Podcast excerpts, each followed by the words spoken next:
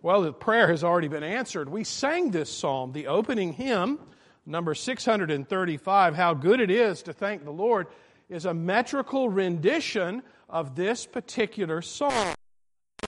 Some of the verses in the middle because there wasn't enough room on the page, but it's set to, to meter and rhyme and rhythm, and, and it's something that is sung in the church today rightly, even it has been, as it has been down through the ages. But this psalm has that little heading on it. In the original Masoretic Hebrew text, it has that little heading which sets it apart from all the other psalms. Yes, it is a psalm, but it is a song for the Sabbath. Now, this lets us know that we have to handle uh, this text very carefully because uh, there is internal evidence, therefore, that, that you can't say the church is supposed to sing psalms and hymns and spiritual songs as if those are three completely disparate categories and they don't have anything to do with each other because this is a psalm. It's in the Psalter. It says it's a psalm in the original, and it also says it's a song. So it covers two of the categories. There, there's some overlapping, there's some um, expansion of thinking as these broad Pauline terms are used song, psalm, and hymn, and spiritual song. But this adds the word song for the Sabbath. And so we come with an expectation that there is a blessing for us here if we remember the Lord's day. We know from the foundation of the world, when God created out of nothing all that there is, that He set the last day of the week as the one on which we were to rest because He Himself rested. He, he did His work in six days and then He ceased from His labor and He rested from that work of creation. And so that was a pattern that He took, not because He was constrained to by some deficiency in Himself, but it's something that He did as a blessing for us. That pattern was followed so that we ourselves might have a rhythm of six and one. And then at the time of the resurrection, the whole world turned. All of creation was transformed, as it were. And so it became a rhythm of one and six. The Lord's Day, the day of his resurrection, is the continuing Christian Sabbath.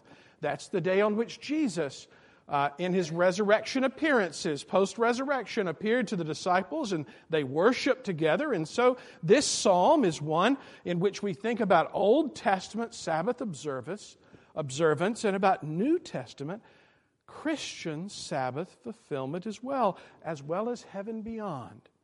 For indeed, all of our Sabbaths, as believers now, especially in the time between the times of his first and second coming, that of our Lord Jesus, make us look and long for heaven and to be in the rest of our God. Did you get a nap this afternoon? You know, I got a I got a nap. And then in the middle of a nice and sweet dream, my world was shattered by the ringing of the doorbell. And so when I got up and shook the mist out of my eyes, I came out and I said to my wife, Who was that demon sent by Satan himself to disturb my sweet Sabbath rest? And my wife smiled and she said, A Girl Scout selling cookies. my point is simply this we do well to fully embrace all that God's Word teaches and, and to embrace especially tonight, the fact that God commands us to worship Him on Sabbath. He sets Sabbath apart for His good and spiritual purpose in our life. So you've done well to come back into His house tonight. But yet, at the same time, we recognize that we live in an era of gospel dispensation and kindness and mercy. And so we, we seek not to pull out the sword and cut the head off of all who perhaps don't observe in the way that we think they should. Many years ago, I was a seminarian sitting in my apartment on a Sunday afternoon. And the telephone rang, and when I picked it up, before I heard a voice on the other end, I knew that something very special, uh, a very special phone call had come. You know, it had this kind of crackly sound to it. uh, it sounded very, very far away. And, and I answered and I said, Hello. And on the other end was my good friend Ligon Duncan, who's now the chancellor of Reformed Theological Seminary. He said, Dunk. I said, Lig, how are you? He said, Oh, I've just had the best experience of my life. I said, What's that? He said, Well, I just got back from worshiping at St. Columba's Free Church in Edinburgh. I said, Oh, was the sermon good? He said, Yes. He said, But what happened after church was even better. I said, What was that? And he said, Well, I, I was coming down out of the balcony and I was, I was whistling a psalm tune, and, and this hand came upon my shoulder from behind. And there was this deep and serious voice that said, Mr. Duncan, we nary whistle on the Sabbath. I said, What? He said, I got rebuked for whistling a psalm tune. It's wonderful.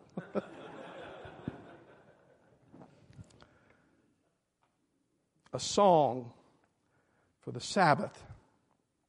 And it's not surprising that that introduction is given. Listen to the opening verses.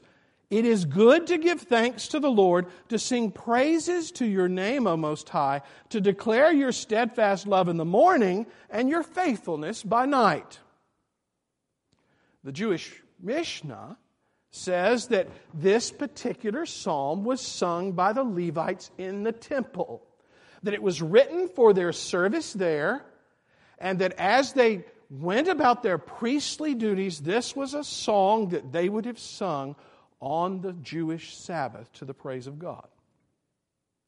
In the Eastern Christian tradition, they make much of the first part of verse 2 to declare your steadfast love in the morning and so, Eastern tradition has concluded that this was sung every morning in God's worship with a morning sacrifice. And so, it should be sung in the church in the morning. That's the time to sing it in morning worship. And they have an entire complex uh, theological tradition which is built up around this idea. Of course, the weakness of orthodoxy at that point is that they don't read the second part of the verse, which is to your faithful and your faithfulness by night. The timing that they have chosen to pay attention to is a little more arbitrary than they might admit. The same could be said of evening sacrifice, but the point is simply this that the meaning of the psalm, and therefore its usefulness in your life, is not locked in patterns of habit or tradition. The inspired text must be taken on its own basis. God has given it through his prophet of old. And so the movement of thought and its rhyme and rhythm must be sought and grasped by us prayerfully if its blessing would be had in your life and heart. And so let us listen to this Sabbath song and let us seek to be warmed by the voice even of our Lord Jesus Christ who sang this psalm as well. The opening four verses are a, a wonderful and stirring affirmation of singing praise to God for his covenant love. It is good to give thanks to the Lord, to sing praises to your name, O Most High, to declare your steadfast love in the morning and your faithfulness by night. To the music of the, of the lute and the harp and the melody of the lyre. For you, O Lord, have made me glad by your work.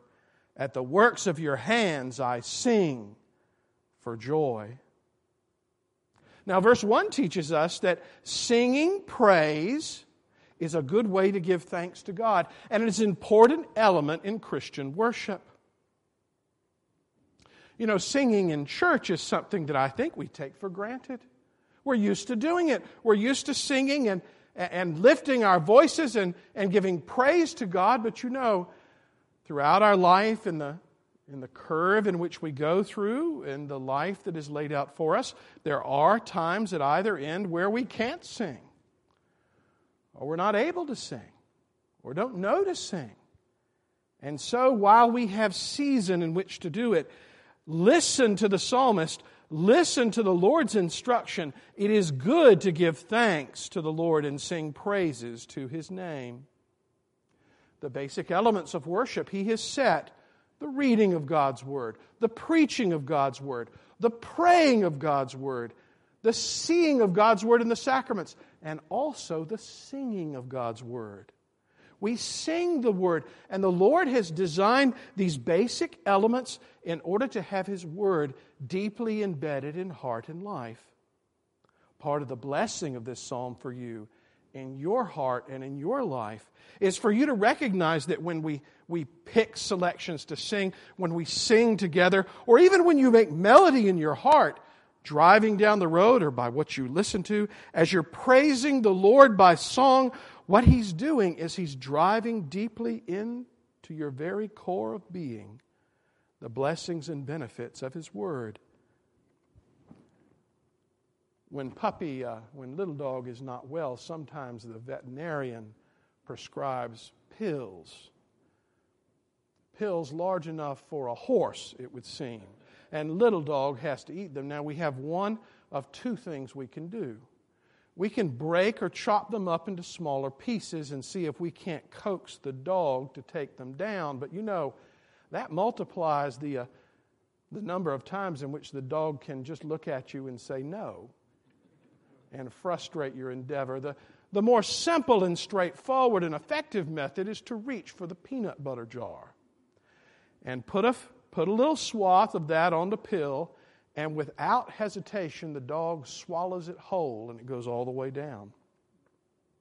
A spoonful of sugar makes the medicine go down, we say.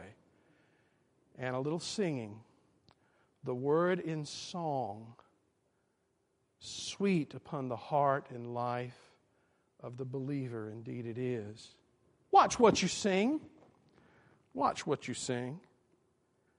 Have I told you that uh, years ago, uh, some years ago, actually not that long ago, when I discovered uh, this internet phenomenon called Pandora, I think it was Pastor Greco who introduced me to it. Uh, you know, you can sit there and work on things, and, and it will play wonderful things in the background. And well, some of them are wonderful. Uh, one time, my son Arthur John, who's off at college for two years, so it's been a couple of years, he, uh, he was in the neighboring room uh, here at the church doing something, and, and, he, and he took me aside and he said, Daddy, have you ever paid attention to the words of some of this music that was playing through your computer? And I said, Well, you know, no, it just uh, it popped up and asked me if I wanted to hear something from the 70s, and so I, I clicked it, and uh, he looked at me and said, Dad, you just you don't want to listen to that. It's true. What we hear, what we sing, what you tap your toe to makes a difference in your life. You know, I've had uh, some folks tell me, and I think it's true, that, that if you really want to know what's happening in American culture, then just go listen to country music. Isn't that true? uh, Willie and Waylon and the boys, and they will tell you exactly what is going on in the mind and heart and culture, public and private, of the world. And you know, that's helpful, but that doesn't mean you need to listen to all that stuff so much. I guess on the other extreme was a, uh, a Christian subculture group. Uh, I was driving.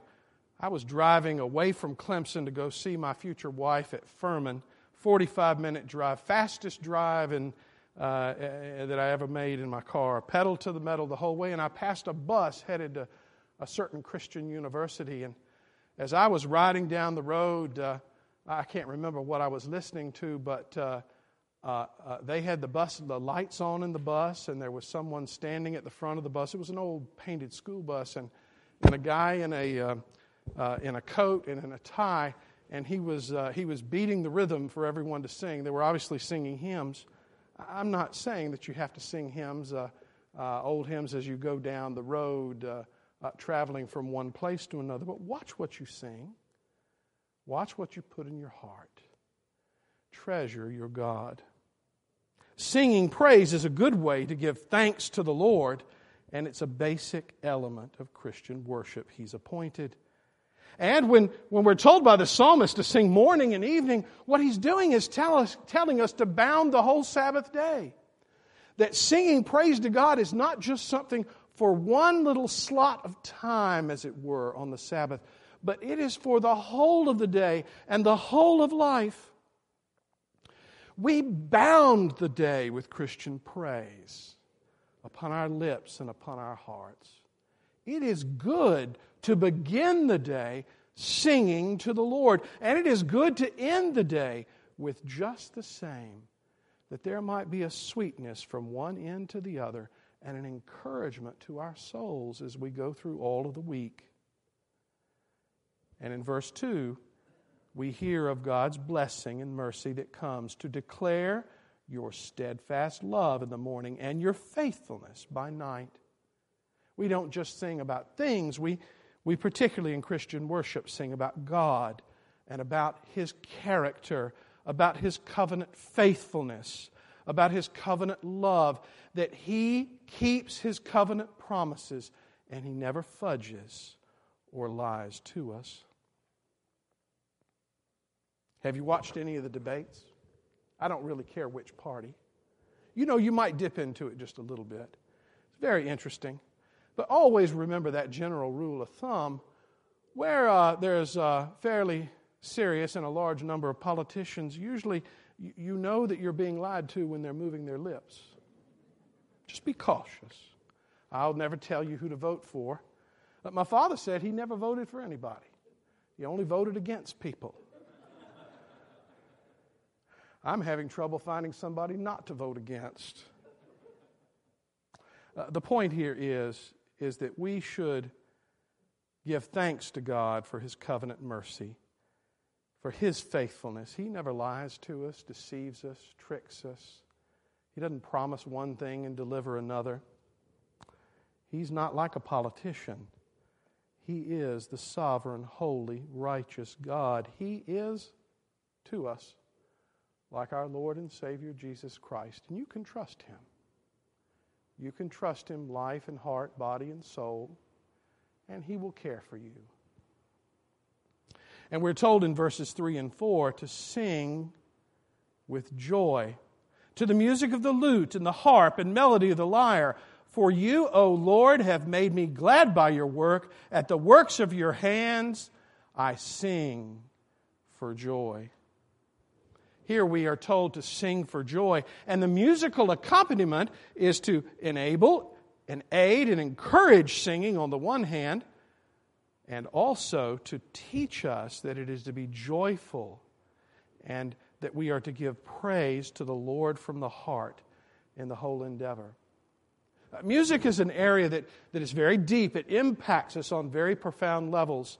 Uh, the, the tunes that we sang tonight and and the whole reason why I highlighted some of the uh, tune names or the tune authors or modifiers is to remind us that tunes are important. They, they either support and move and encourage the words, or, or they obscure them, or diminish them, or twist their meaning.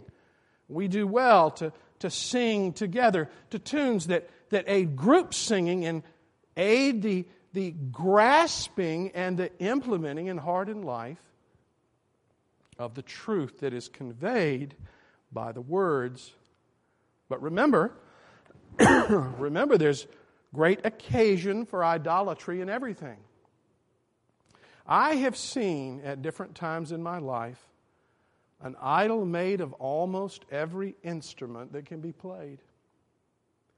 And the one practical Nashville, where they record so many of uh, different kinds of musical tunes and have such great talent. Uh, I'm told that the fellows who come and play at Indelible Grace when they're recording those albums, uh, as soon as they're over, they switch to another studio and they play for Willie Nelson and Waylon Jennings and others.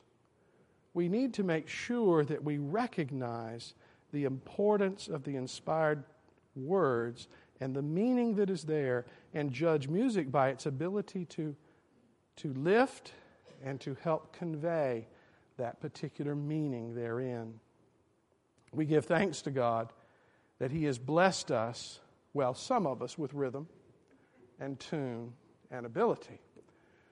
And so many of us benefit from that as our hearts are encouraged to sing with joy in praise to the Lord. Sing praise to the Lord for his covenant love. Uh, verses 5 to 9 speak of singing praise to the Lord for his surprising sovereignty. Verse 5 says, How great are your works, O Lord! Your thoughts are very deep. The stupid man cannot know, the fool cannot understand this. That though the wicked sprout like grass and all evildoers flourish, they are doomed to destruction forever. But you, O Lord, are on high forever. For behold your enemies, O Lord, for behold your enemies shall perish, all evildoers shall be scattered. Here, God's works of creation and providence, and in providence, particularly redemption, are being highlighted by the author in this psalm. God's works are what we should give thanks and praise to his name for all that he does. And his works in the covenant of grace are completely unexpected by what is referred to in verse 6 as the stupid man and the fool. Here is blunt talk, clear talk. There is stupidity and foolishness on every hand in the world. Those who deny that there is a God, who do not pay attention to Him or give Him thanks for what He has given, the works of creation and providence that He has done, every gift that we enjoy comes from His hands, and they deny it. And it's worse than that. In verse 7, we are told that they prosper, these stupid and foolish men. They prosper, they grow rapidly, they flourish, we are told.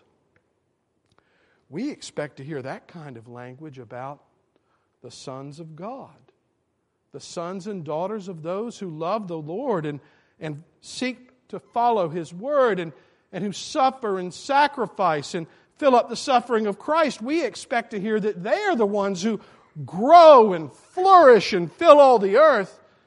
But God, in His providence, is sovereign.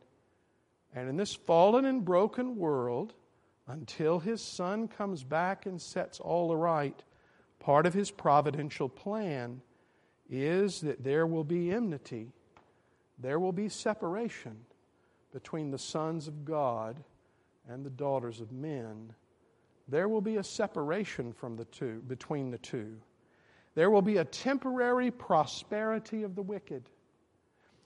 When we wake up in the morning and open the paper and turn on the news and, and read our favorite web feed, we, we need to recognize that the bad news that is there is part of God's sovereign plan God's not shaken by a missile being launched by North Korea. He's not caught off guard by who does or does not win the New Hampshire or Iowa primary. He, he himself is the sovereign Lord, and in his sovereignty he works, and everything happens under his watchful care and profound providence.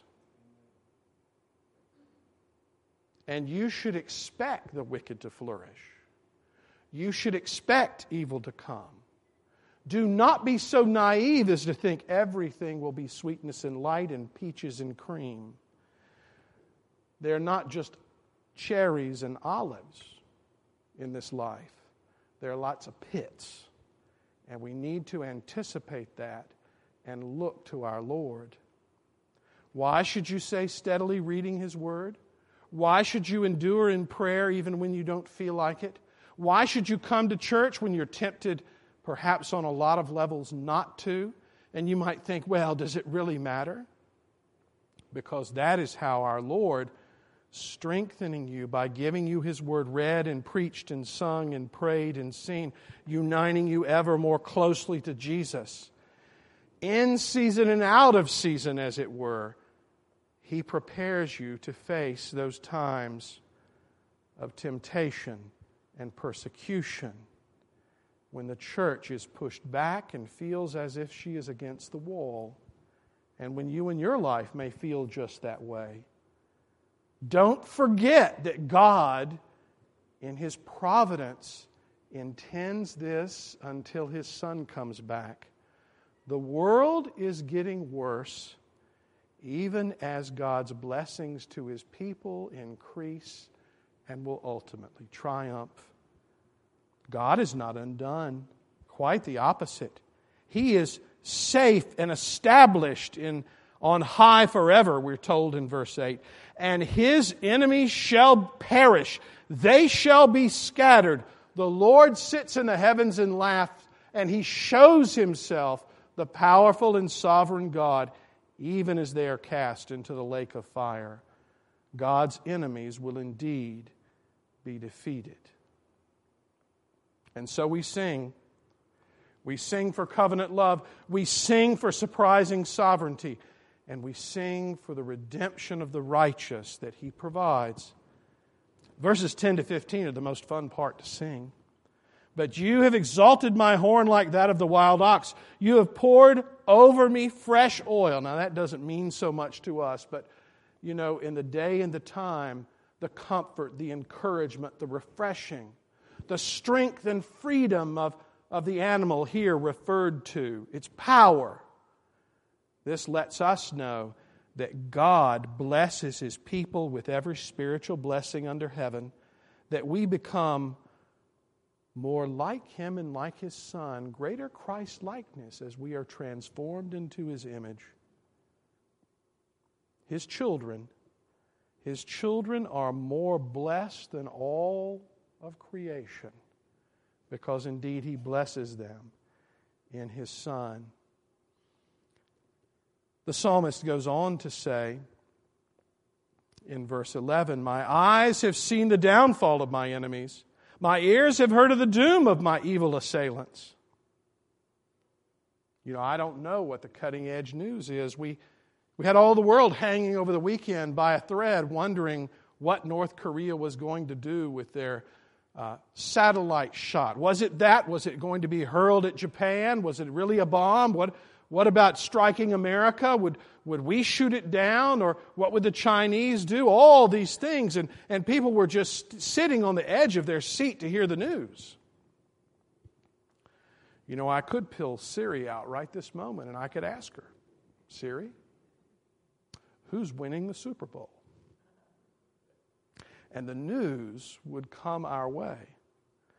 The point is that the psalmist is telling us that the news of the defeat of God's enemies will reach the ears of the righteous. Not righteous in themselves, we are but sinners, but righteous in Christ as we're united to Him by faith and by the Spirit.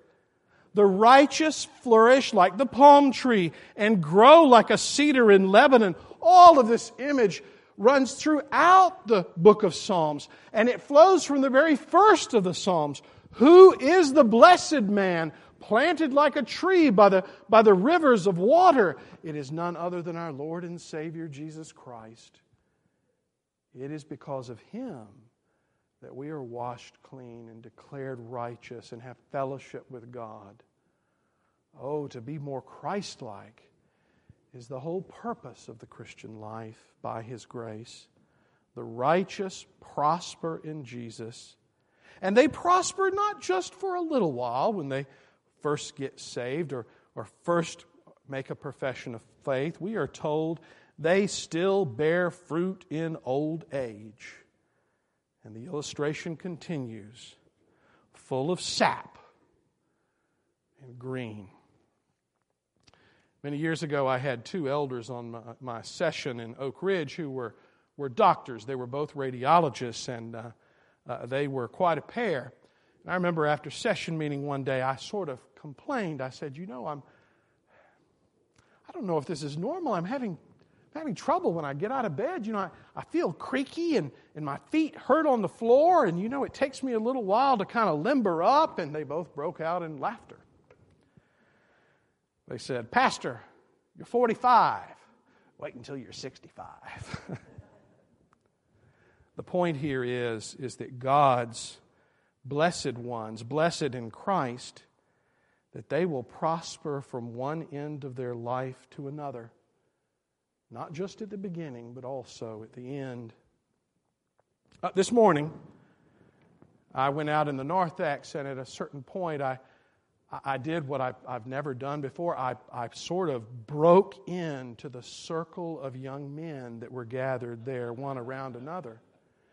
I broke in and I looked up at them.